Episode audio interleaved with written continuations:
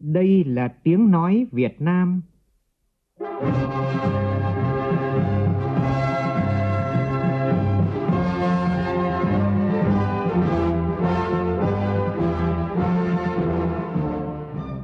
là tiếng nói Việt Nam,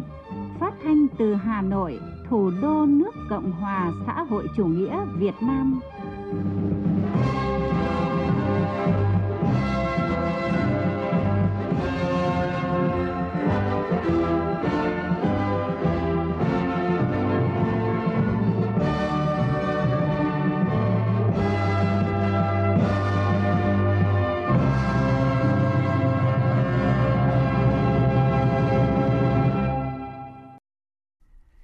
Kính chào quý vị và các bạn. Mời quý vị và các bạn nghe chương trình Thời sự chiều của Đài Tiếng nói Việt Nam với những nội dung chính sau đây.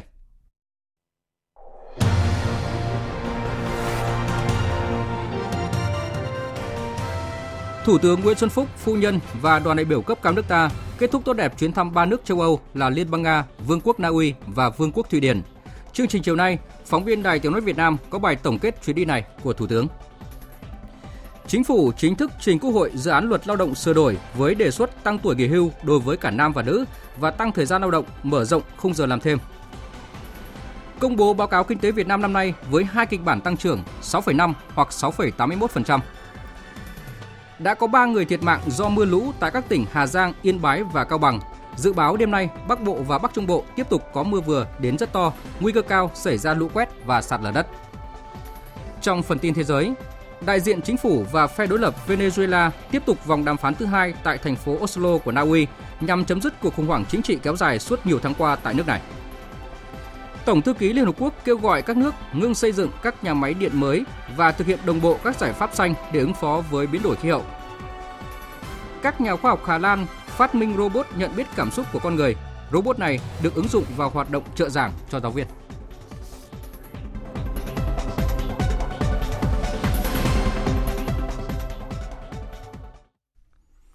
Bây giờ là nội dung chi tiết. Thưa quý vị và các bạn, sáng nay, Thủ tướng Nguyễn Xuân Phúc cùng phu nhân và đoàn đại biểu cấp cao nước ta đã về đến sân bay Hà Nội, kết thúc tốt đẹp chuyến thăm chính thức ba nước châu Âu gồm Liên bang Nga, Vương quốc Na Uy và Vương quốc Thụy Điển. Các chuyến thăm đã thành công tốt đẹp, góp phần củng cố và phát triển quan hệ chính trị, thảo luận các giải pháp hợp tác thương mại, đầu tư, giáo dục và đào tạo, khoa học công nghệ, phát triển kinh tế biển, hợp tác khai thác dầu khí và phát triển năng lượng sạch, hợp tác trong đổi mới sáng tạo và nghiên cứu phát triển. Cùng với đó là thúc đẩy hợp tác trong lĩnh vực văn hóa, xã hội và du lịch. Ở phần sau của chương trình, phóng viên Đài tiếng nói Việt Nam có bài tổng kết chuyến đi này của Thủ tướng, Phu nhân và đoàn đại biểu cấp cao nước ta. Mời quý vị và các bạn chú ý đón nghe. Tiếp tục kỳ họp thứ 7 Quốc hội khóa 14, hôm nay Chính phủ đã chính thức trình Quốc hội dự án luật lao động sửa đổi với đề xuất tăng tuổi nghỉ hưu đối với cả nam và nữ và tăng thời gian lao động, mở rộng khung giờ làm thêm. Nhóm phóng viên Nguyễn Hằng và Nguyên Dung phản ánh. Về quy định tăng giờ làm thêm tối đa lên 400 giờ một năm, tăng thêm 100 giờ so với quy định hiện nay, một số ý kiến không đồng tình vì cho rằng không phù hợp với xu hướng tiến bộ, tăng lương giảm giờ làm. Theo một số đại biểu, để có được ngày làm 8 tiếng là cả một quá trình đấu tranh lâu dài của công nhân. Theo đó, một số đại biểu đặt vấn đề nên quy định tăng năng suất lao động để tăng thành quả lao động, thay vì đề xuất tăng thời gian làm thêm giờ để đảm bảo cho người lao động có thời gian nghỉ ngơi, nuôi dạy con cái. Đại biểu Trần Thị Diệu Thúy, đoàn thành phố Hồ Chí Minh dẫn chứng. Tôi cũng không đồng ý là tăng cái giờ làm thêm từ 300 giờ lên 400 giờ. Bởi vì hiện nay á, khung thời gian mà chúng ta theo luật lao động cũ chúng ta nêu ra đó cho phép làm thêm giờ thì người sử dụng lao động người ta đã cố gắng là sử dụng nhiều nhất cái khoảng thời gian đó để người lao động làm rồi và người lao động cũng phải cố gắng để làm đủ cái thời gian mà người sử dụng lao động ta yêu cầu để có thể tìm đủ cái nguồn lương nuôi sống bởi vì nếu chị làm 48 tiếng một tuần á thì cái tiền lương nó không đủ nuôi sống cho người ta Bên cạnh đó, một số đại biểu cũng nêu thực tế, nhu cầu tăng thêm giờ làm là nhu cầu có thực của công nhân và chủ doanh nghiệp hiện nay. Với chủ doanh nghiệp, việc tăng thêm giờ làm nhằm đảm bảo tiến độ đơn hàng, giảm bớt tuyển dụng lao động mới và đảm bảo tiết kiệm. Còn đối với người lao động, đó là mục tiêu tăng thu nhập, vì hiện nay mức lương tối thiểu vẫn chưa đáp ứng được mức sống tối thiểu của người lao động. Buộc người lao động phải làm thêm giờ để có thu nhập đảm bảo cuộc sống. Đại biểu Trương Thị Bích Hạnh, đoàn Bình Dương, Chủ tịch Liên đoàn Lao động tỉnh Bình Dương cho biết, công đoàn chấp nhận tăng thời gian làm thêm trong xu hướng hiện nay là một thực tế đau lòng trong khi nước ta đang ở top cao nhất của thế giới với thời gian lao động lên tới 48 giờ một tuần. Việc mà chúng ta tăng thêm thời gian làm thêm để đáp ứng cái nhu cầu của cả hai phía thì cũng là một cái chuyện mà cần phải cân nhắc. Tuy nhiên, à, tôi đề nghị là phải dựa trên nhiều cái yếu tố. Một là phải dựa trên mối quan hệ về vừa làm thêm giờ và tiền lương. Cái thứ hai nữa là phải dựa trên cái mối tương quan giữa làm thêm giờ và thời gian nghỉ ngơi để tái tạo sức lao động của người lao động để người ta còn dành thời gian cho gia đình, cho con cái, cho các mối quan hệ khác. Tôi đề nghị là phải xem xét để giảm thời gian làm việc chính thức của người lao động xuống từ 48 giờ một tuần xuống còn 44 giờ. Đại biểu Nguyễn Công Hồng đoàn Đồng Nai phân tích, có thể việc tăng thêm giờ làm dù gặp nhau về quyền lợi giữa người lao động và doanh nghiệp. Tuy nhiên về mặt xã hội sẽ có ảnh hưởng rất nhiều như việc chăm sóc giáo dục con cái, đặc biệt là tăng giờ làm thêm sẽ kéo theo tăng tỷ lệ thất nghiệp. Tăng giờ làm ấy nó rất liên quan đến chuyện thất nghiệp. Tỷ lệ thất nghiệp hiện tại chúng ta trong độ tuổi ờ, thì ờ, tính đến quý 1 năm 2019 là 2,17%. Là tỷ lệ thất nghiệp ở tuổi ờ, ở người thành niên ấy, tức là từ 15 tuổi cho đến 24 tuổi ở quý 1 năm 2019 là 6,27%. Nếu chúng ta tăng lên như này có nghĩa là không bổ sung thêm một lao động mới nữa mà cũng có thể họ đảm trách được những cái việc này thì cái việc ấy chúng ta nên cân đối để mà quyết định cái việc tăng lên hay không tăng lên hoặc là tăng lên thì tăng bao nhiêu để chúng ta có hài hòa được cái quyền lợi của những người có công an việc làm, quyền lợi của doanh nghiệp, quyền lợi của những người đang chờ đợi việc làm.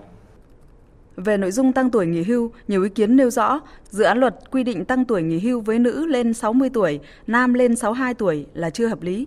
Việc tăng tuổi lao động cần phải căn cứ vào thực tiễn sức khỏe của giới. Nữ giới bị chi phối sức khỏe cho việc sinh đẻ và nuôi dạy con cái. Do vậy, việc tăng tuổi nghỉ hưu với nữ lên 5 tuổi, trong khi nam tăng lên 2 tuổi so với quy định hiện hành là không hợp lý. Một số đại biểu đề nghị cần xem xét đến yếu tố đặc thù của nghề nghiệp, lĩnh vực lao động. Đại biểu Triệu Thị Thu Phương, đoàn Bắc Cạn nêu ý kiến. Cũng cần xem xét lộ trình tăng tuổi nghỉ hưu của các cái đối tượng là công nhân lao động trực tiếp trong khu vực sản xuất, dịch vụ và một số ngành nghề đặc thù như giáo viên, giáo viên mầm non, giáo viên tiểu học. Qua tiếp xúc cử tri, giáo viên mầm non bây giờ 50 tuổi cũng đã cảm thấy rất là nản rồi, hát múa ra sao. Các cháu cũng không thích cô giáo già quá, cũng không muốn đến lớp học. Đại biểu cử tri cái việc ờ, nâng tuổi nghỉ hưu thì cũng đồng tình thôi, nhưng mà cũng nên là xem xét đến các cái lĩnh vực yếu tố đặc thù, đặc biệt là giáo viên. Liên quan đến quy định tăng thêm một ngày nghỉ trong năm, đa số đại biểu đồng tình về việc cần thiết tăng thêm một ngày nghỉ trong năm. Tuy nhiên, việc chọn ngày nghỉ, theo đại biểu không nên chọn ngày 27 tháng 7, ngày thương binh liệt sĩ, mà nên chọn ngày nghỉ vào ngày 28 tháng 6 là ngày gia đình Việt Nam sẽ ý nghĩa hơn. Trước đó, sáng nay, thảo luận về việc phân bổ dự phòng trung vốn ngân sách trung ương còn lại 10.000 tỷ đồng bố trí cho các dự án quan trọng quốc gia của kế hoạch đầu tư công trung hạn giai đoạn 2016-2020 và bổ sung danh mục dự án mới từ nguồn điều chỉnh nội bộ và dự phòng 10% tại bộ ngành địa phương. Một số đại biểu đề nghị cần ra soát lại để đảm bảo tiêu chí cấp bách và ưu tiên cho các vùng miền núi, vùng khó khăn, ngân sách thu không đủ bù chi. Các ý kiến cũng cho rằng phải hết sức cân nhắc, giả soát kỹ các dự án quan trọng để đảm bảo bố trí vốn cho các khu vực cấp bách như sạt lở và thiên tai. Trong khi đó, chiều nay thảo luận về việc gia nhập Công ước số 98 của Tổ chức Lao động Quốc tế về áp dụng những nguyên tắc của quyền tổ chức và thương lượng tập thể, các ý kiến đều tán thành về sự cần thiết gia nhập Công ước số 98 và cho rằng việc gia nhập Công ước phù hợp với chủ trương của Đảng và nhà nước ta trong hội nhập quốc tế về lao động xã hội. Tuy nhiên, các đại biểu cũng lưu ý cần ra soát để đảm bảo việc nội luật hóa các quy định của Công ước 98 đảm bảo chủ động đúng lộ trình. Trong đó, đặc biệt là việc quy định tổ chức đại diện cho người lao động bên cạnh tổ chức công đoàn. Khi về, khi phê duyệt công ước này sẽ có thêm nhiều tổ chức đại diện cho người lao động liên quan đến các vấn đề thương lượng tập thể. Vì vậy, cần có sự chuẩn bị và chủ động trong thực hiện các quy định của công ước. Theo chương trình, ngày mai Quốc hội dành cả ngày để thảo luận tại hội trường về đánh giá bổ sung kết quả thực hiện kế hoạch phát triển kinh tế xã hội và ngân sách nhà nước năm 2018, tình hình thực hiện kế hoạch phát triển kinh tế xã hội và ngân sách nhà nước những tháng đầu năm nay và quyết toán ngân sách nhà nước năm 2017. Chiều nay tại trụ sở Chính phủ, Bộ trưởng, Chủ nhiệm Văn phòng Chính phủ Mai Tiến Dũng chủ trì cuộc họp triển khai quyết định 28 của Thủ tướng Chính phủ về gửi, nhận văn bản điện tử và phân cấp chữ ký số Phản ánh của phóng viên Việt Cường. Triển khai quyết định số 28 ngày 12 tháng 7 năm 2018 của Thủ tướng Chính phủ. Đến nay, toàn bộ các bộ ngành cơ quan địa phương đã kết nối, liên thông và gửi nhận văn bản điện tử với trục liên thông văn bản quốc gia. Sau 2 tháng rưỡi triển khai, đến nay đã có hơn 36.000 văn bản gửi và hơn 105.000 văn bản nhận trên trục liên thông văn bản quốc gia. Trong đó có khoảng 8.000 văn bản điện tử gửi đến văn phòng chính phủ và có gần 6.000 văn bản là chữ ký số. Ông Nguyễn Xuân Bình, Phó Chủ tịch Ủy ban nhân dân thành phố Hải Phòng cho biết, chủ trương thực hiện chính phủ điện tử, chính phủ không giấy tờ và việc gửi nhận văn bản theo trục liên thông được doanh nghiệp và người dân rất ủng hộ. Qua đó, giúp công việc được triển khai hiệu quả hơn rất nhiều. Tuy nhiên, đây mới là bước đầu triển khai nên cần hoàn thiện hệ thống pháp luật để tạo sự đồng bộ, môi trường pháp lý hoàn chỉnh cho triển khai quyết định này, làm sao để không đan xen giữa giấy và không giấy và phải đảm bảo được tính kết nối. Ở địa phương, ở chúng tôi cũng vậy thôi. Trước đây triển khai các cái công việc tương tự như thế này.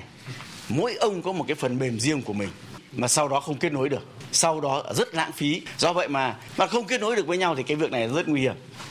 À, đây là chúng ta từng bước nhưng mà trước hết là chính phủ không giấy tờ rồi là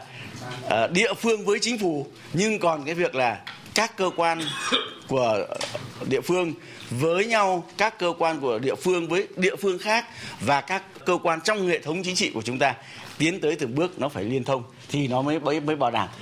Kết luận hội nghị, Bộ trưởng chủ nhiệm Văn phòng Chính phủ Mai Tiến Dũng đề nghị Bộ Thông tin và Truyền thông sớm hoàn thiện sửa Nghị định 102 và Quyết định 180 trong thời gian sớm nhất. Đồng thời, Bộ Nội vụ sớm thực hiện sửa đổi Nghị định 110 và thực hiện tập huấn mạnh mẽ hơn nữa trên tinh thần cải cách. Liên quan đến hệ thống, Bộ trưởng đề nghị Bộ Thông tin và Truyền thông sớm công bố khung chính phủ điện tử để các địa phương bám quy chuẩn này để triển khai làm sao chi phí nhỏ nhất và hiệu quả cao nhất. Tức là sau cái cuộc hôm nay thì chúng tôi sẽ thành lập nhiều tổ công tác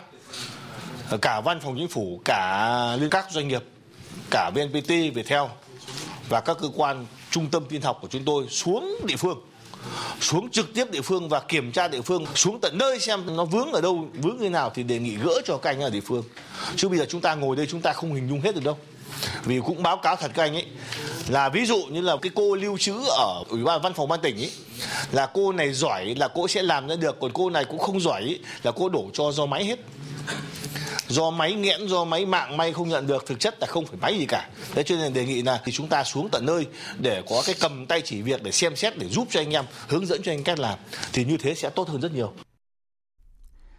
Sáng nay tại Hà Nội, Trường Đại học Kinh tế Đại học Quốc gia Hà Nội và Viện Friedrich Naumann Foundation Việt Nam phối hợp tổ chức hội thảo công bố báo cáo thường niên kinh tế Việt Nam năm nay. Báo cáo đã đưa ra hai kịch bản tăng trưởng kinh tế Việt Nam năm nay, đó là tăng 6,5 hoặc là 6,81%. Phóng viên Bá Toàn thông tin chi tiết. Báo cáo Thường niên Kinh tế Việt Nam 2019 dự báo hai kịch bản tăng trưởng. Trong kịch bản thứ nhất, tăng trưởng của nền kinh tế dự báo đạt mức thấp 6,56%, sấp xỉ mục tiêu của Quốc hội đề ra. Kịch bản này có thể xảy ra khi các điều kiện kinh tế thế giới kém thuận lợi do tác động từ sự gia tăng căng thẳng thương mại Mỹ-Trung đem đến những sức ép mới khiến Việt Nam sẽ đứng trước nguy cơ tăng nhập siêu từ thị trường Trung Quốc, gia tăng cạnh tranh trên thị trường nội địa khi cả Mỹ và Trung Quốc có thể đẩy mạnh xuất khẩu sang Việt Nam. Kịch bản thứ hai là tăng trưởng mức 6,81%, đạt mục tiêu của Quốc hội. Đây là kịch bản có nhiều khả năng xảy ra nhờ dư địa động lực tăng trưởng của năm ngoái cùng với những nỗ lực cải thiện năng lực cạnh tranh và nâng cao năng suất của chính phủ, thể hiện với mức tăng trưởng tương đối cao của các ngành chính gồm công nghiệp và dịch vụ. Tuy vậy, lạm phát cả năm nay được dự báo khó kiểm soát hơn và nhiều khả năng có thể lên tới 4 đến 5%. Ông Nguyễn Đức Thành, Viện trưởng Viện Nghiên cứu Kinh tế và Chính sách phân tích. Lạm phát thì chúng tôi rất e ngại là trong cái trường hợp có những diễn biến khó lường ấy có thể vượt qua 4% và tiến tới cái 5% và có thể phá vỡ những cái mốc mà chúng ta đang muốn à, ghim giữ để nó ổn định kinh tế vĩ mô là cái chúng ta đã có trong những năm gần đây và cái cuộc chiến à, uh, Mỹ Trung ấy thì tôi nghĩ là chúng ta mà khéo giải quyết thì tôi nghĩ là Việt Nam cũng là một cái nước được hưởng lợi. Cho nên chúng tôi cho rằng là cái thương mại thì chưa rõ là chúng ta có được lợi trực tiếp trong cái cuộc chiến thương mại Mỹ Trung không. Nhưng đầu tư là có. Cái việc đầu tư của chúng ta chúng ta phải hướng tới cái trung hạn và dài hạn, tạo dựng ra được một cái nền sản xuất tốt đẹp hơn. Bên cạnh việc phân tích, đánh giá tình hình kinh tế thế giới và Việt Nam, báo cáo thường niên kinh tế Việt Nam 2019 tập trung vào chủ đề Việt Nam trước ngưỡng cửa nền kinh tế số, xu hướng số hóa nền kinh tế và các hoạt động xã hội là nền tảng cho phép của cách mạng công nghiệp lần thứ tư diễn ra với tốc độ nhanh ở các nước đang phát triển.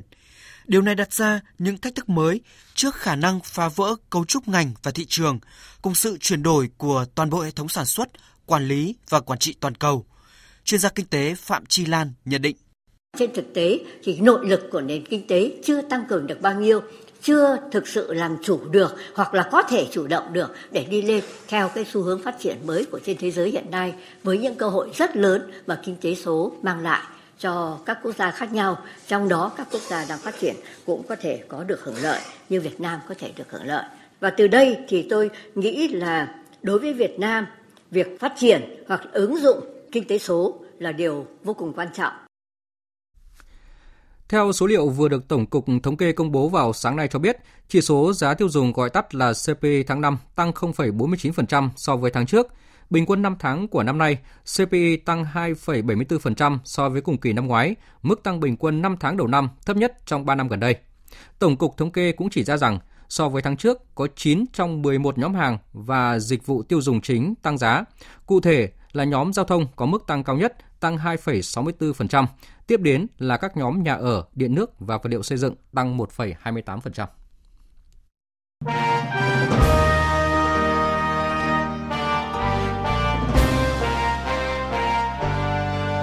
Học tập và làm theo tư tưởng, đạo đức, phong cách Hồ Chí Minh.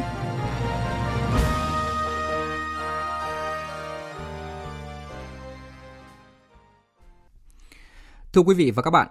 nhân cách, cốt cách, cuộc đời hoạt động cách mạng của Chủ tịch Hồ Chí Minh là minh chứng sinh động nhất, dễ thuyết phục nhất để toàn đảng, toàn dân, toàn quân học và làm theo người. Vì như người đã viết, quân chúng chỉ quý mến những người có đủ tư cách, đạo đức. Muốn hướng dẫn nhân dân, mình phải làm mực thước cho người ta bắt trước. Bài thứ ba và cũng là bài cuối của loạt bài về thực hiện chỉ thị 05 của Bộ Chính trị đề cập những giải pháp tiếp tục đẩy mạnh thực hiện chỉ thị với nhan đề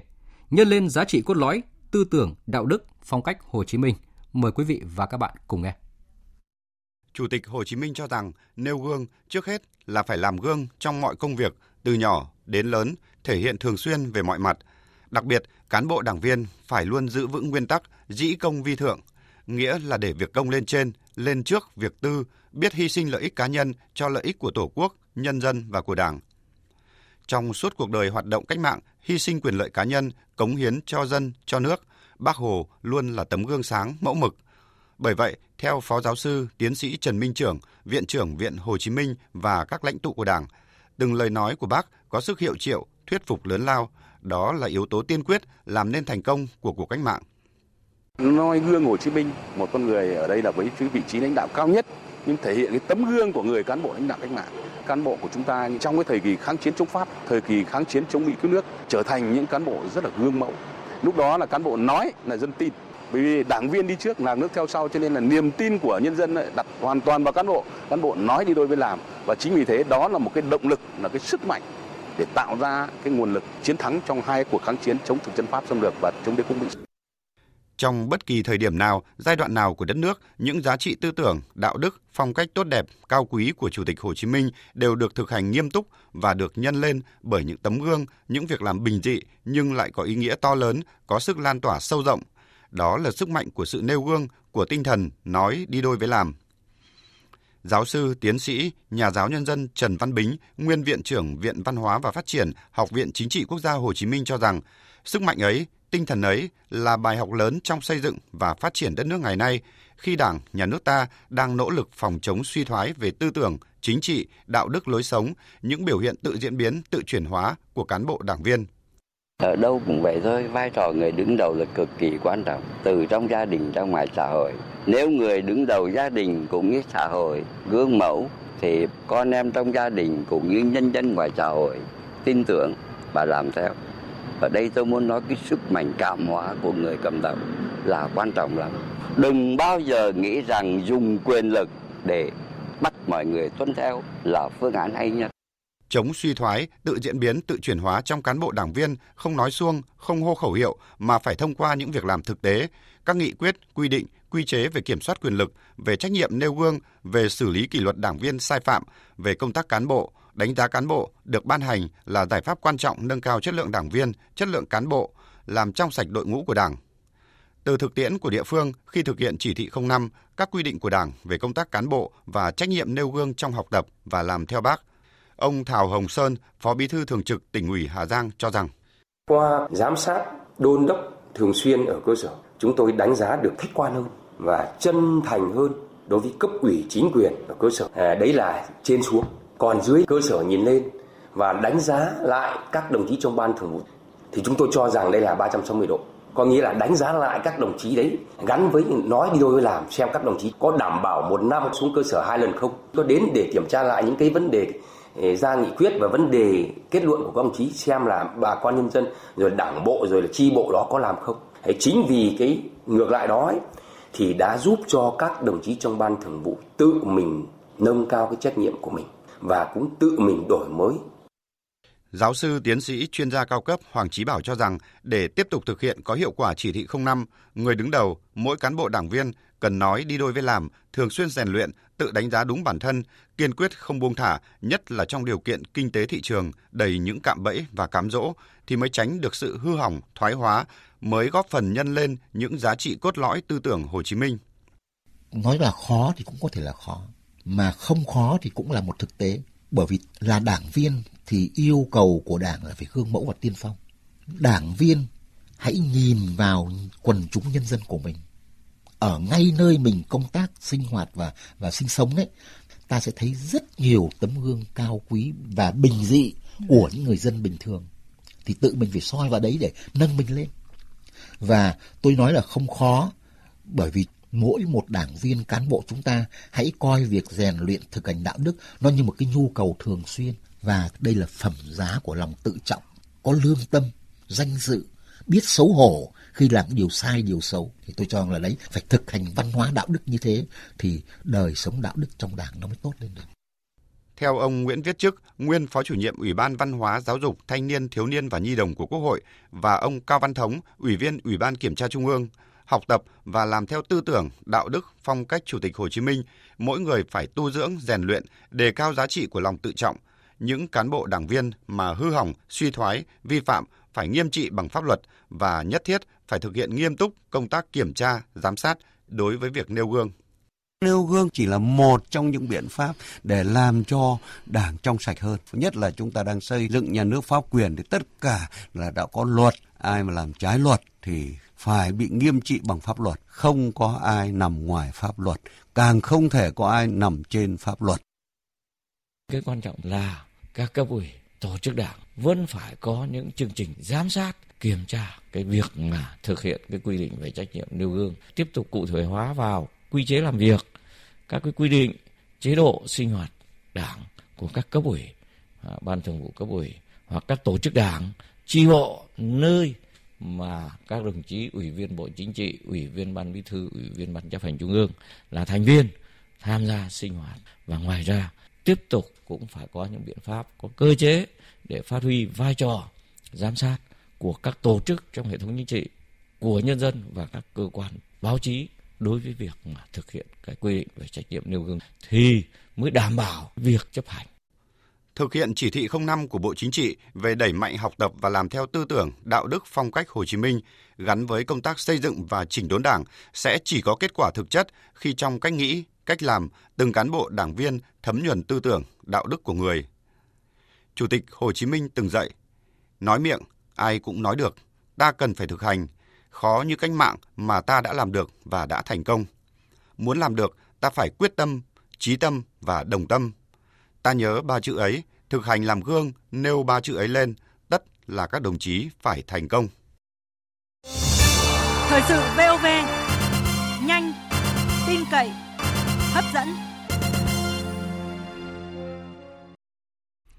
Mời quý vị và các bạn nghe tiếp chương trình Thời sự chiều nay với các nội dung đáng chú ý khác. Trong khuôn khổ chuyến thăm chính thức Việt Nam, sáng nay, đoàn đại biểu cấp cao Quốc hội Vương quốc Campuchia do Chủ tịch Quốc hội Samdech Heng Somrin dẫn đầu và phu nhân đã vào lăng đặt vòng hoa viếng Chủ tịch Hồ Chí Minh, đến thăm và làm việc tại tỉnh Hà Nam. Cùng đi với đoàn có Ủy viên Trung Đảng, Chủ nhiệm Ủy ban Đối ngoại của Quốc hội Nguyễn Văn Dầu, Phó Chủ nhiệm Ủy ban Đối ngoại của Quốc hội Nguyễn Mạnh Tiến. Tin của phóng viên Lê Tuyết.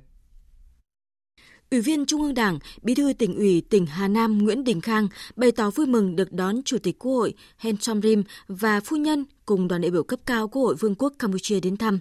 Bí thư tỉnh ủy Nguyễn Đình Khang đã thông tin những nét chính về tình hình kinh tế xã hội của tỉnh Hà Nam với đoàn. Hà Nam là một tỉnh thuần nông, phát triển chủ yếu dựa vào khai thác tài nguyên, sản xuất vật liệu xây dựng và sản xuất nông nghiệp. Sau 20 năm tái lập tỉnh, đến nay Hà Nam đã được biết đến là một tỉnh phát triển năng động, có cơ cấu kinh tế chuyển dịch tích cực. Tốc độ phát triển kinh tế nhiều năm liên tục đạt trên 11% một năm. Thu nhập bình quân đầu người đạt trên 2.400 đô la Mỹ một năm. Tỷ trọng công nghiệp đạt trên 61%, tỉnh hiện có 7 khu công nghiệp đi vào hoạt động, nhiều khu đạt tỷ lệ lấp đầy trên 90% với 886 dự án đầu tư. Chủ tịch Quốc hội Vương quốc Campuchia chúc mừng những thành tiệu mà tỉnh đã đạt được trong thời gian qua. Hy vọng chuyến thăm chính thức Việt Nam lần này sẽ góp phần thúc đẩy, thắt chặt hơn nữa mối quan hệ hữu nghị truyền thống giữa Đảng, Nhà nước, Quốc hội và nhân dân hai nước. Chủ tịch Quốc hội Campuchia tin tưởng dưới sự lãnh đạo của Đảng, Quốc hội, Chính phủ, Việt Nam nói chung và Hà Nam nói riêng sẽ tiếp tục đạt được những thành tiệu mới trong sự nghiệp xây dựng và phát triển đất nước. Bí thư tỉnh ủy tỉnh Hà Nam Nguyễn Đình Khang trân trọng cảm ơn những chia sẻ của Chủ tịch Quốc hội Heng Rim và đoàn đại biểu cấp cao Quốc hội Vương quốc Campuchia, đồng thời mong muốn tiếp tục tăng cường hơn nữa các mối quan hệ giữa các tỉnh của hai nước trong thời gian tới.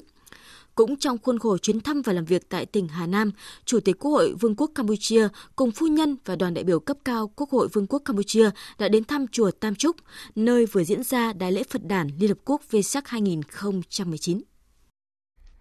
Sáng nay tại tỉnh Bắc Giang, Ủy ban dân tỉnh Bắc Giang tổ chức diễn đàn kinh tế sản xuất, tiêu thụ vải thiều và quảng bá các sản phẩm văn hóa, du lịch, nông sản tỉnh Bắc Giang năm nay với sự tham dự của Ủy viên Bộ Chính trị, Phó Thủ tướng Chính phủ Vương Đình Huệ cùng đại diện lãnh đạo Bộ Nông nghiệp và Phát triển nông thôn, Bộ Công Thương và hàng trăm doanh nghiệp thương nhân trong và ngoài nước.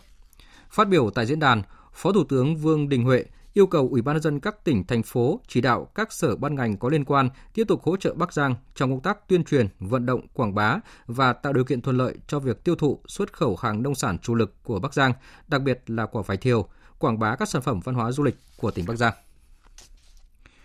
Ủy ban nhân dân tỉnh Đồng Nai hôm nay đã tổ chức công bố nghị quyết của Ủy ban Thường vụ Quốc hội về việc thành lập giải thể, điều chỉnh địa giới hành chính một số đơn vị hành chính cấp xã thuộc huyện Long Thành, tỉnh Đồng Nai – đây là các xã nằm trong vùng quy hoạch dự án sân bay quốc tế Long Thành. Phóng viên Xuân Lượng thường trú tại thành phố Hồ Chí Minh thông tin chi tiết. Nghị quyết số 763 ngày 10 tháng 4 năm 2019 của Ủy ban Thường vụ Quốc hội có nội dung điều chỉnh địa giới hành chính 5 xã gồm Bình Sơn, Cẩm Đường, Long An, Long Phước, Bào Cạn và giải thể xã Suối Trầu thuộc huyện Long Thành. Đây là các xã nằm trong phạm vi dự án sân bay quốc tế Long Thành. Nghị quyết được thi hành từ ngày 1 tháng 6 năm 2019. Theo phương án điều chỉnh địa giới hành chính, xã Bình Sơn sau khi điều chỉnh diện tích tăng lên 7.420 ha, trong đó có 5.000 ha là đất thuộc sân bay Long Thành. Hiện chính quyền huyện Long Thành và các xã trong phạm vi điều chỉnh đang khẩn trương thực hiện chuyển giao cơ sở vật chất, địa bàn dân cư được điều chỉnh về xã Bình Sơn, sớm ổn định cuộc sống của người dân. Ông Trần Quốc Tuấn, Chủ tịch Ủy ban nhân dân xã Bình Sơn, huyện Long Thành cho biết xã Bình Sơn cũng đã có cái chuẩn bị cái, cái à, tinh thần là phải chăm lo đảm bảo được cái quản tác quản lý nhà nước sau khi ra ngày 6 về cơ sở vật chất thì tiếp tục là sử dụng cái cơ sở vật chất của xã Suối Đầu để bố trí cán bộ à, tại đó để tiếp nhận và xử lý các hồ sơ hành chính cho nhân dân xử lý các cái à, công tác quản lý nhà nước quản lý địa bàn trên địa bàn xã để đảm bảo cái hoạt động của à, địa bàn xã trong thời gian tới cũng như công an quân sự tăng thêm để duy trì đảm bảo an ninh trật tự trong khu vực. Tiếp tục thông tin về vụ hà độc chết hơn 10 hecta rừng thông tại tiểu khu 292, xã Tân Thanh, huyện Lâm Hà, tỉnh Lâm Đồng. Chiều nay, Đại tá Đinh Xuân Huy, Phó Giám đốc Công an tỉnh Lâm Đồng cho biết, cơ quan chức năng đã bắt giữ, khởi tố 3 đối tượng về tội hủy hoại tài sản. Tin của phóng viên Quang Sáng, thường trú tại khu vực Tây Nguyên. Ba đối tượng đã bắt giam gồm Ngô Văn Diệp, sinh năm 1984, quê huyện Yên Khánh, tỉnh Ninh Bình, tạm trú thôn 10, xã Tân Thanh, huyện Lâm Hà, Nguyễn Văn Lợi sinh năm 1996, ngụ thôn An Bình, xã Đan Phượng, huyện Lâm Hà và Dương Văn Hồng sinh năm 1967, ngụ thị trấn Nam Bang, huyện Lâm Hà. Như tin đã đưa, trước đó Ban Quản lý rừng nguyên liệu giấy Lâm Hà thuộc Công ty Cổ phần Tập đoàn Giái Tân Mai phát hiện hơn 10 hecta rừng thông 20 năm tuổi do đơn vị trồng và quản lý tại tiểu khu 292, xã Tân Thanh, huyện Lâm Hà, tỉnh Lâm Đồng bị chết héo. Nguyên nhân do bị kẻ gian lén lút khoan đục rồi bơm thuốc độc vào thân cây. Thống kê bước đầu có khoảng 3.500 cây thông có đường kính từ 25 đến 40 cm đã bị chết. Vụ hạ độc rừng thông này Thủ tướng Chính phủ Nguyễn Xuân Phúc đã có chỉ đạo Bộ Công an khẩn trương xác minh, làm rõ và xử lý nghiêm các vi phạm theo quy định của pháp luật. Theo Đại tá Đinh Xuân Huy, Phó Giám đốc Công an tỉnh Lâm Đồng, ngoài ba đối tượng đã bị bắt giam, cơ quan điều tra cũng đang triệu tập một đối tượng có liên quan để lấy lời khai. Hiện vụ án vẫn đang tiếp tục được điều tra mở rộng. Sau khi lãnh đạo tỉnh ủy, lãnh đạo ủy ban và lãnh đạo công tỉnh cùng các cái đơn vị nghiệp vụ xuống hiện trường xác định cái tính chất phức tạp của vụ án thì chúng tôi đã phân công các cái lực lượng, các phòng nghiệp vụ công an tỉnh cùng với công an huyện Lam Hà xác minh điều tra. Và đến nay chúng tôi đã bắt giữ được ba đối tượng và cho đến là chiều nay chúng tôi đang triệu tập một đối tượng có liên quan đến làm việc. Hiện nay vụ án đang ở giai đoạn điều tra mở rộng. Trong quá trình điều tra, nếu phát hiện đối tượng vi phạm đến đâu thì chúng tôi sẽ xử lý đến đấy, bất kể là đối tượng đó như nào. Vòng trung khảo liên hoan giai điệu Sơn ca lần thứ tư năm nay với chủ đề Em yêu quê hương đất nước đang diễn ra tại nhà hát Đài tiếng nói Việt Nam số 58 Quán sứ Hà Nội. Hơn 400 thiếu nhi thuộc 15 đơn vị trong cả nước mang tới liên hoan năm nay các tiết mục được giàn dự công phu. Phóng viên Ái Kiều phản ánh.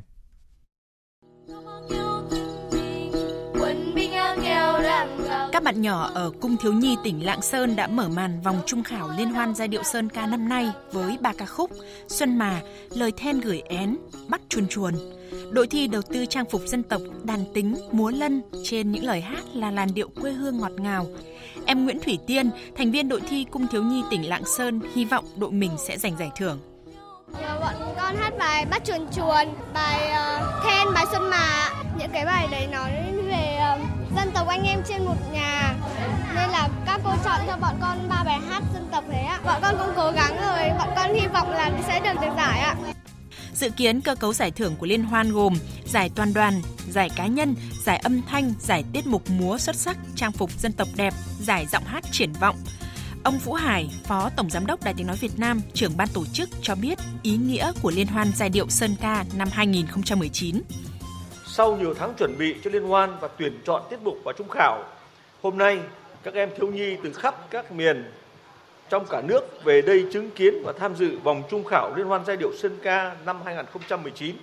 Liên hoan này nhằm phản ánh phong trào ca hát của các em thiếu nhi, phát hiện và giới thiệu những mầm non, tài năng âm nhạc và mang đến cho đời sống âm nhạc những tiết mục mới. Đây cũng là ngày hội ca hát của thiếu nhi Việt Nam hướng về cội nguồn, hướng về Đảng, về Bác Hồ kính yêu.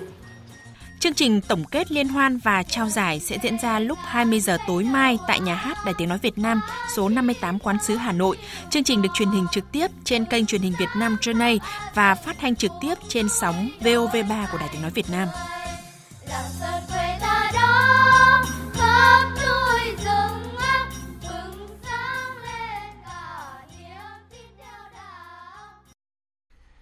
Theo Trung tâm Dự báo Khí tượng Thủy văn Trung ương, hôm nay các tỉnh vùng núi phía Bắc đã có mưa vừa mưa to đến rất to với lượng mưa phổ biến từ 50 đến 100 mm.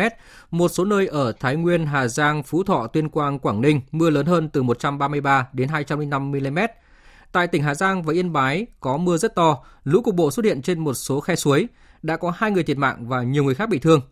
Huyện Bắc Quang, tỉnh Hà Giang đang khẩn trương di rời các hộ dân ra khỏi vùng nguy hiểm. Còn theo phóng viên công luận, thường trú tại khu vực Đông Bắc phản ánh thì tại tỉnh Cao Bằng, mưa to suốt hai ngày qua đã gây ngập úng nhiều nhà cửa và hàng trăm hecta diện tích hoa màu bị hư hại. Một người đã thiệt mạng do bị lũ cuốn trôi. Theo Tri Cục Thủy lợi Cao Bằng, lượng mưa đo được tại nhiều địa phương ở mức cao như tại Quảng Nguyên là 168,5 mm, các huyện Nguyên Bình, Hạ Lang đều trên 100 mm. Mưa lớn làm ngập hàng chục căn nhà tại hai huyện Trùng Khánh, Bảo Lâm, hơn 150 hecta canh tác lúa, ngô và cây dược liệu cũng bị ngập úng.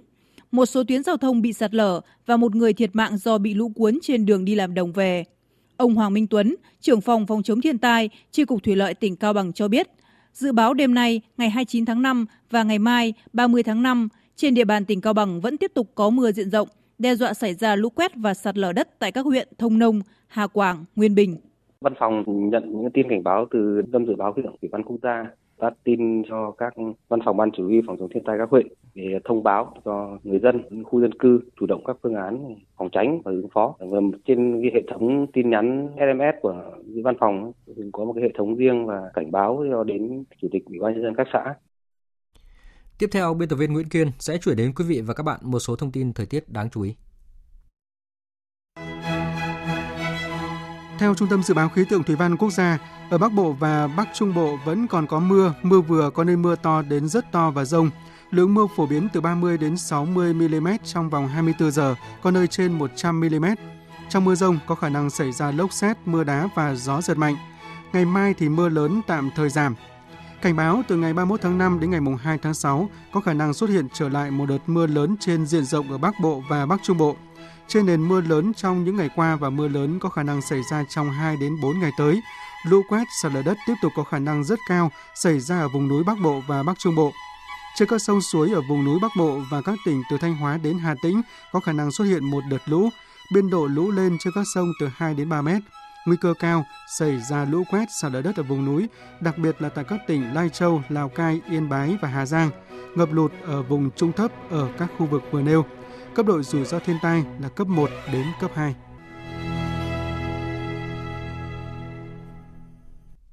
Tiếp theo là phần tin thế giới. Hôm nay, Tổng thư ký Liên Hợp Quốc Antonio Guterres đã kêu gọi các đại biểu tham dự hội nghị thượng đỉnh khí hậu tại Áo, truyền cảm hứng mạnh mẽ tới chính phủ các nước thông qua hành động và kế hoạch cụ thể để đối phó với hậu quả của biến đổi khí hậu.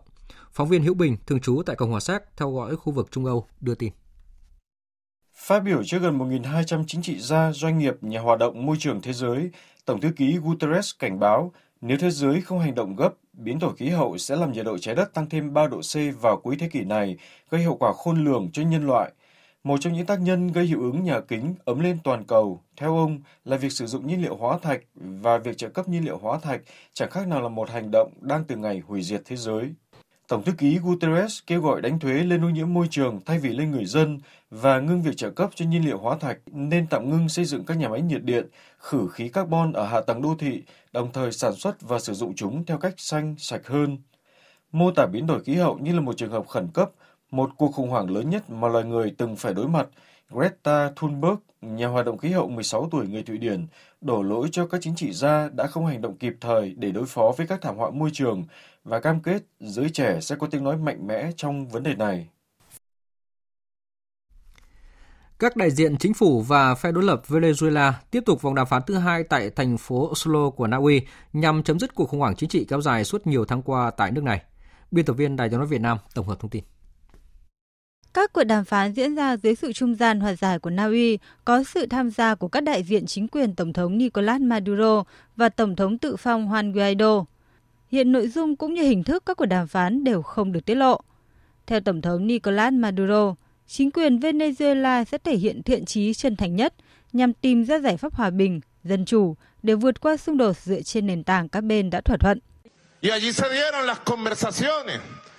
Đàm phán đã có thể diễn ra. Tôi muốn cảm ơn chính phủ Na Uy vì sự tiếp đón dành cho phái đoàn Venezuela, cũng như cảm ơn sự ủng hộ của họ đối với hòa bình. Tôi tin vào đối thoại và tôi tin vào hòa bình. Tôi hy vọng phái đoàn của chúng tôi sẽ trở về với những tin tức tốt lành về tiến triển các cuộc đàm phán. Tuy nhiên, trong một dấu hiệu cho thấy tiến trình đàm phán khó khăn, chính phủ Mỹ hôm qua tiếp tục gia tăng xếp với chính quyền Tổng thống Nicolas Maduro. Hôm nay, Thủ tướng Papua New Guinea Peter O'Neill chính thức từ chức sau khi không có sự ủng hộ của Quốc hội và đối diện với tình trạng một loạt quan chức cấp cao từ chức. Động thái này diễn ra trong bối cảnh căng thẳng chính trị kéo dài nhiều tuần qua tại quốc đảo Nam Thái Bình Dương này. Các nhà phân tích cho rằng sự bất ổn chính trị trong nội các Papua New Guinea hiện nay có thể trì hoãn các dự án tài nguyên trong nước và kéo theo một cuộc khủng hoảng mới. Các công ty năng lượng lớn liên quan đến Papua New Guinea cũng đang theo dõi chặt chẽ diễn biến chính trị tại nước này. Hôm nay, Thủ tướng Nhật Bản Shinzo Abe chủ trì phiên họp khẩn cấp nhằm tìm cách bảo đảm an toàn cho học sinh sau vụ tấn công bằng dao khiến 19 người thương vong xảy ra tại thành phố Kawasaki vào sáng qua. Tại phiên họp, Thủ tướng Shinzo Abe chỉ thị cho các quan chức dưới quyền nhanh chóng có các biện pháp đảm bảo an toàn tuyệt đối cho học sinh trên đường đến trường, cũng như là phải tăng cường các biện pháp nắm bắt thông tin về những kẻ tình nghi. Thủ tướng Nhật Bản cho rằng cần nhanh chóng chia sẻ thông tin chi tiết vụ việc tới các bộ ngành có liên quan, kiểm tra các điểm tập trung học sinh trong giờ đi học để đảm bảo an toàn cho các em. Ai Cập đã nhận đã tiếp nhận từ Libya một tên trùm khủng bố đang bị truy nã gắt gao nhất trong 6 năm qua. Phóng viên Ngọc Thạch, thường trú Đài tiếng nói Việt Nam tại Ai Cập đưa tin từ Cairo. Văn phòng truyền thông của lực lượng vũ trang Ai Cập cho biết đã đảm bảo thành công việc chuyển Hissam al-Ashmawi, một trong những kẻ khủng bố bị truy nã gắt gao nhất từ nơi bị giam giữ ở Libya về Ai Cập vào tuần thứ ba. Các thủ tục bàn giao phần tử khủng bố này được thực hiện theo thỏa thuận tư pháp giữa Ai Cập và Libya. Việc bắt giữ En Ashmawi được đánh giá là rất quan trọng nhằm xác định các phần tử khủng bố khác mà anh ta có liên hệ không chỉ ở Ai Cập và Libya mà còn ở Syria, cũng như các phần tử mà Al Ashmawi đã huấn luyện và lên kế hoạch. Al Ashmawi đứng đầu một trong những tổ chức khủng bố ở thành phố Dirna ở Libya và thực hiện một loạt hoạt động khủng bố đẫm máu ở Libya và Ai Cập. Al Ashmawi đã bị bắt giữ vào tháng 10 năm 2018 tại thành phố Dirna ở Libya. Đây là một trong những kẻ khủng bố bị truy nã và nguy hiểm nhất của Ai Cập trong 6 năm qua.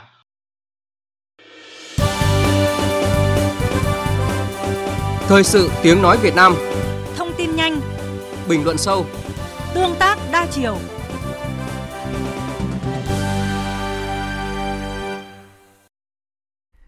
Quý vị và các bạn đang nghe chương trình Thời sự chiều của Đài Tiếng nói Việt Nam. Thưa quý vị và các bạn, như chúng tôi đã đưa tin ở phần đầu chương trình, sáng sớm nay theo giờ Việt Nam, Thủ tướng Nguyễn Xuân Phúc và phu nhân cùng đoàn đại biểu cấp cao nước ta đã về đến Việt Nam, kết thúc tốt đẹp chuyến thăm chính thức ba nước là Liên bang Nga, Vương quốc Na Uy và Vương quốc Thụy Điển. Chuyến đi ba trong một lần này đã góp phần thắt chặt quan hệ chính trị, kinh tế và nhiều mặt khác giữa Việt Nam với các nước, đưa mối quan hệ Việt Nam với Nga, Na Uy và Thụy Điển lên một nấc thang mới. Phóng viên Vũ Dũng có bài tổng kết kết quả chuyến đi này của Thủ tướng. Mời quý vị và các bạn cùng nghe. Chuyến thăm chính thức Liên bang Nga của Thủ tướng Nguyễn Xuân Phúc diễn ra trong bối cảnh đặc biệt khi hai nước đang tổ chức nhiều hoạt động ý nghĩa kỷ niệm 25 năm hai nước ký hiệp ước về các nguyên tắc cơ bản của quan hệ hữu nghị và hướng tới kỷ niệm 70 năm ngày thiết lập quan hệ ngoại giao vào năm 2020. Các nhà lãnh đạo Nga và Thủ tướng Nguyễn Xuân Phúc đều khẳng định về mối quan hệ hữu nghị truyền thống, anh em thân thiết, thủy chung, sâu sắc giữa hai nước. Trong chuyến đi này, Thủ tướng Nguyễn Xuân Phúc và Thủ tướng Nga Medvedev nhất trí phát huy kết quả của Hiệp định Thương mại Tự do giữa Việt Nam và Liên minh Kinh tế Á-Âu, nhất trí thúc đẩy doanh nghiệp hai nước hợp tác thăm dò và khai thác dầu khí tại thềm lục địa của Việt Nam và trên lãnh thổ Nga, thúc đẩy hợp tác khoa học công nghệ, giáo dục đào tạo, lao động, văn hóa, thể thao, du lịch, công nghiệp, dầu khí, năng lượng điện, lắp ráp đầu máy, vân vân. Thủ tướng Nguyễn Xuân Phúc cho biết, Việt Nam ủng hộ các doanh nghiệp của Nga tham gia vào các dự án giao thông đô thị và đường sắt tại Việt Nam và coi đây là hướng hợp tác triển vọng trong tương lai. Thủ tướng Medvedev thì cho biết Chúng tôi cùng bàn đến một lĩnh vực có nhiều triển vọng, đó là lĩnh vực dược phẩm, ngành sản xuất dược phẩm và các thiết bị y tế. Chúng tôi sẵn sàng cung cấp các loại dược phẩm và thuốc cho thị trường Việt Nam với giá cả cạnh tranh. Chúng tôi đánh giá cao hiệu quả của Trung tâm nhiệt đới Việt Nga. Năm ngoái, tôi có dịp đến thăm trung tâm rất đặc biệt này và đã trao những phần thưởng của nhà nước Nga cho các cán bộ của trung tâm nhiệt đới. Một lĩnh vực quan trọng đó là hai nước cần tiếp tục mở rộng hợp tác trong lĩnh vực bệnh nhiệt đới, viễn thông liên lạc, vũ trụ. Hai bên cũng nhất trí thúc đẩy triển khai dự án xây dựng Trung tâm Nghiên cứu Khoa học và Công nghệ Hạt nhân tại Việt Nam. Tháp tùng Thủ tướng Nguyễn Xuân Phúc trong chuyến đi, Bộ trưởng Bộ Khoa học và Công nghệ Trung Ngọc Anh đánh giá. Vừa rồi cái ờ, dự án ờ, Trung tâm Nghiên cứu Khoa học Công nghệ Hạt nhân có thể nói là một trong nhiều cái trọng tâm được ưu tiên mà lãnh đạo cấp cao hai nước. Và quý vị các bạn cũng biết là ờ, trực tiếp Tổng thống Vladimir Putin cũng như là Thủ tướng Dmitry Medvedev cũng đã đề nghị với lại Thủ tướng ta là cùng nhau thúc đẩy nhanh chóng cái triển khai công nghệ và việc ký kết biên bản ghi nhớ kỳ này là một trong những cái nội dung mà cái cụ thể hóa cái yêu cầu và cái chỉ đạo của lãnh đạo cấp cao hai nước và những cái nội dung mà chúng tôi đưa vào cái văn bản ký kết thì ngay sau đó thì tôi và ngài à, à, Likhachev là tổng giám đốc à, tập đoàn nhà nước về năng lượng nguyên tử cũng đã bàn để cụ thể hóa từng nội dung và trên cơ sở đó thì quay trở lại Việt Nam thì chúng tôi cũng sẽ phối hợp chặt chẽ với các bộ ngành để báo cáo với Thủ tướng. Kết quả cụ thể quan trọng trong chuyến thăm đó là hai thủ tướng đã chứng kiến các cơ quan hai nước ký kết 14 văn kiện hợp tác trên các lĩnh vực như năng lượng hạt nhân, dầu khí, xây dựng, du lịch, tư pháp, hợp tác địa phương, vân vân. Chuyến thăm Nga của Thủ tướng Chính phủ Nguyễn Xuân Phúc thực sự tạo ra một dấu ấn, một động lực thúc đẩy quan hệ kinh tế chính trị giữa hai nước. Sau khi kết thúc thăm chính thức Nga, Thủ tướng, Phu nhân và đoàn cấp cao Việt Nam đã thăm chính thức Vương quốc Na Uy. Trong bối cảnh quan hệ hợp tác hai nước tiến tới kỷ niệm 50 năm thiết lập quan hệ ngoại giao 1971-2021. Trong chuyến thăm này, Thủ tướng Nguyễn Xuân Phúc đã hội đàm với Thủ tướng Na Uy Ena Solberg, hội kiến nhà vua Haran Đệ Ngũ, hội kiến Chủ tịch Quốc hội. Các nhà lãnh đạo hai nước nhất trí thúc đẩy hoàn tất đàm phán hiệp định thương mại tự do giữa Việt Nam và Hiệp hội Mậu dịch tự do châu Âu trong đó Na Uy là nước điều phối đàm phán,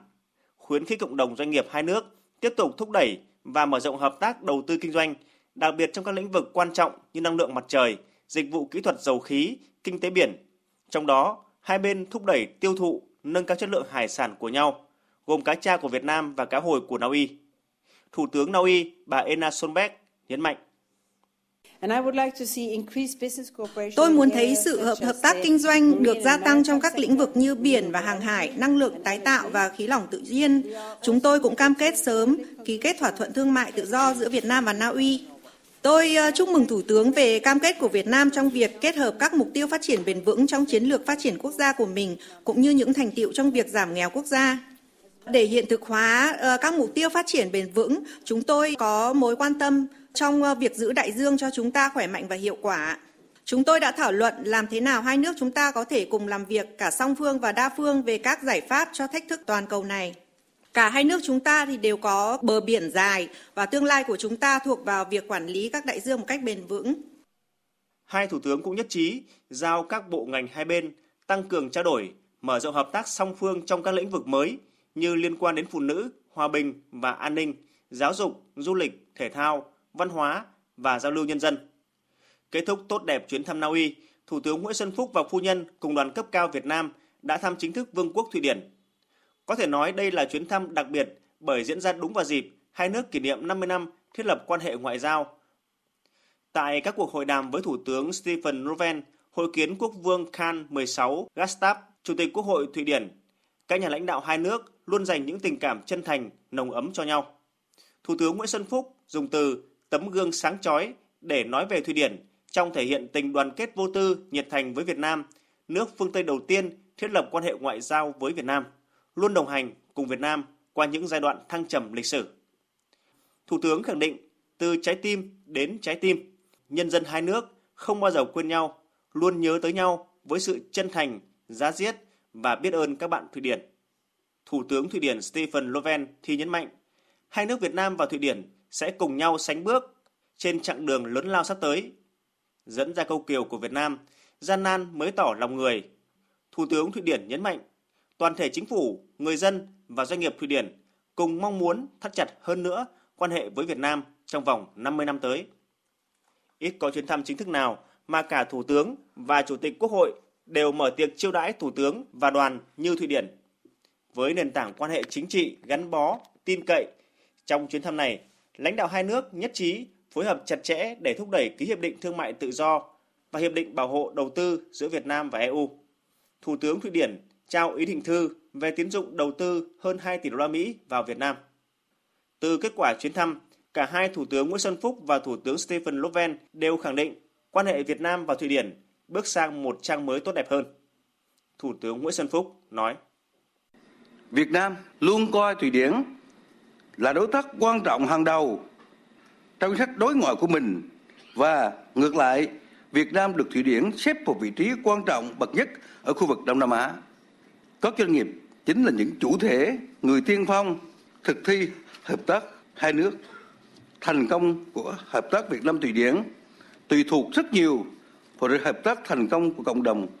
doanh nghiệp hai nước. Và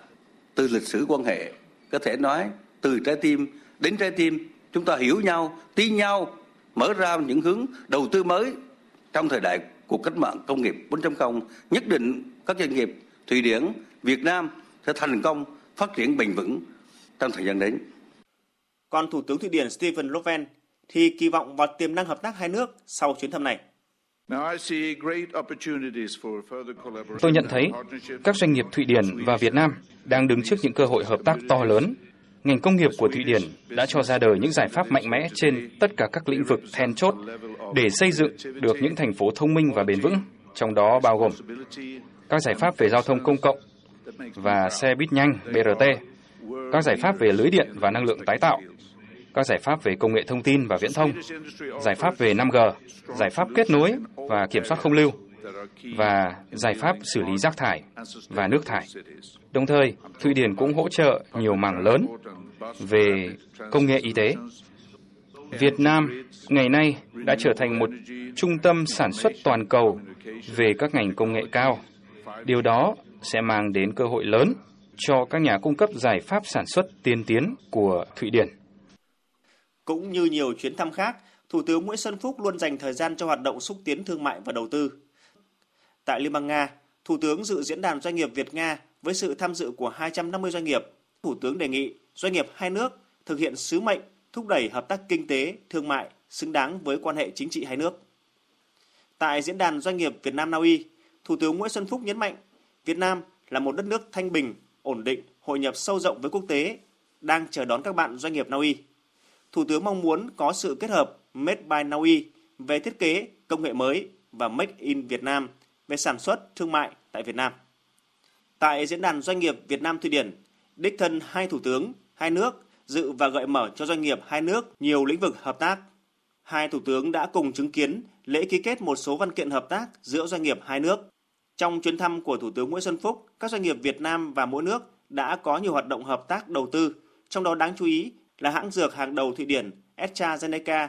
công bố đầu tư 5.000 tỷ đồng, tương đương với 220 triệu đô la Mỹ vào Việt Nam trong giai đoạn 2020-2024. Công ty Notifood Việt Nam có thỏa thuận hợp tác với tập đoàn Black Hill về việc chính thức vận hành nhà máy sữa mang tên Notifood Sweden AB, một trong những dự án đầu tư có quy mô lớn nhất của Việt Nam tại Thụy Điển. Có thể nói chuyến thăm chính thức ba nước Liên bang Nga, Na Uy, Thụy Điển của Thủ tướng Chính phủ Nguyễn Xuân Phúc thành công hết sức tốt đẹp. Chuyến thăm ba nước lần này cùng với các chuyến thăm Romania, Séc gần đây cũng đã góp phần tăng cường quan hệ giữa Việt Nam với các nước EU, từ đó mở ra cơ hội hợp tác lớn hơn trong thời gian tới. Quý vị và các bạn vừa nghe bài viết của phóng viên Đài Tiếng nói Việt Nam tổng kết chuyến thăm ba nước Liên bang Nga, Vương quốc Na Uy và Vương quốc Thụy Điển của Thủ tướng Nguyễn Xuân Phúc, phu nhân và đoàn đại biểu cấp cao nước ta. Chương trình thời sự chiều nay tiếp tục với trang tin thể thao.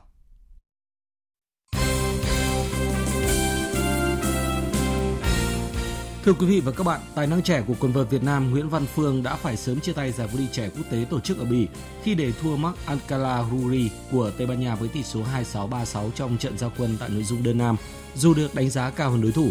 Sau giải đấu này, Văn Phương sẽ tiếp tục tham dự một loạt giải đấu như giải quần vợt trẻ Pháp mở rộng, giải trẻ Nottingham, giải Roehampton và giải trẻ Wimbledon tại Vương quốc Anh. Kỳ thủ số 1 Việt Nam Lê Quang Liêm sẽ góp mặt tại giải vô địch cờ vua cá nhân châu Á 2019 tổ chức ở Trung Quốc trong các ngày từ mùng 6 đến 16 tháng 6. Với Elo 2704, Quang Liêm được xếp hạt giống số 2 ở bảng mở rộng. Cùng tham dự bảng này còn có các kỳ thủ Nguyễn Ngọc Trường Sơn, Trần Tuấn Minh và Nguyễn Đức Hòa. Trong khi đó ở bảng nữ, các kỳ thủ hàng đầu Việt Nam cũng góp mặt gồm Phạm Lê Thảo Nguyên, Võ Thị Kim Phụng, Hoàng Thị Bảo Trâm và Phạm Thị Bích Ngọc. Sáng nay tại Hà Nội, Liên đoàn bóng đá Việt Nam, Liên đoàn bóng đá Hà Nội và công ty cổ phần bóng đá Việt Việt Football tổ chức lễ ra mắt giải bóng đá hạng nhất Cúp Việt Football năm 2019. Nằm trong hệ thống giải ngoại hạng Hà Nội, đây là mùa thứ tư giải hạng nhất Cúp Việt Football được tổ chức, góp phần từng bước chuyên nghiệp hóa, nâng tầm bóng đá phong trào. Theo điều lệ, mỗi câu lạc bộ chỉ được đăng ký tối đa 5 cầu thủ từng thi đấu tại các giải bóng đá chuyên nghiệp quốc gia năm 2018 là V-League, giải hạng nhất quốc gia, cúp quốc gia, hạng nhì quốc gia và U19 quốc gia. Ông Phạm Ngọc Tuấn, tổng giám đốc công ty Việt Football, trưởng ban tổ chức giải cho biết. Giải đấu năm nay sang mùa giải thứ tư và cái hệ thống giải ở Hà Nội chúng ta đã có 3 cấp và lần đầu tiên thì chúng ta đã hoàn thiện được là cả 3 cấp đều, đều tổ chức theo mô hình league. Năm ngoái thì giải hạng nhì lần đầu tiên tổ chức thì theo mô hình cúp 16 đội, năm nay thì đã đã làm theo mô hình league. Như vậy chúng ta có 3 cái giải đấu hạng nhì, hạng nhất và ngoại hạng đều tổ chức theo mô hình league. Nó đảm bảo cho cái tính hấp dẫn của giải đấu sẽ được nâng cao. Sau khi FC Moon và Chiều Khúc xin rút không tham dự, giải đấu còn 10 câu lạc bộ đá vòng tròn một lượt vào các ngày cuối tuần. Hai đội đứng đầu bảng xếp hạng sẽ giành quyền tham dự giải ngoại hạng Hà Nội mùa sau. Các trận đấu của giải bóng đá hạng nhất Cúp Việt Football 2019 sẽ diễn ra tại sân vận động Trường Đại học Sư phạm Hà Nội trong các ngày từ mùng 9 tháng 6 đến 11 tháng 8. Giải thưởng cho đội vô địch là 30 triệu đồng, cùng các giải cá nhân dành cho cầu thủ ghi nhiều bàn thắng nhất, cầu thủ xuất sắc nhất và thủ môn xuất sắc nhất.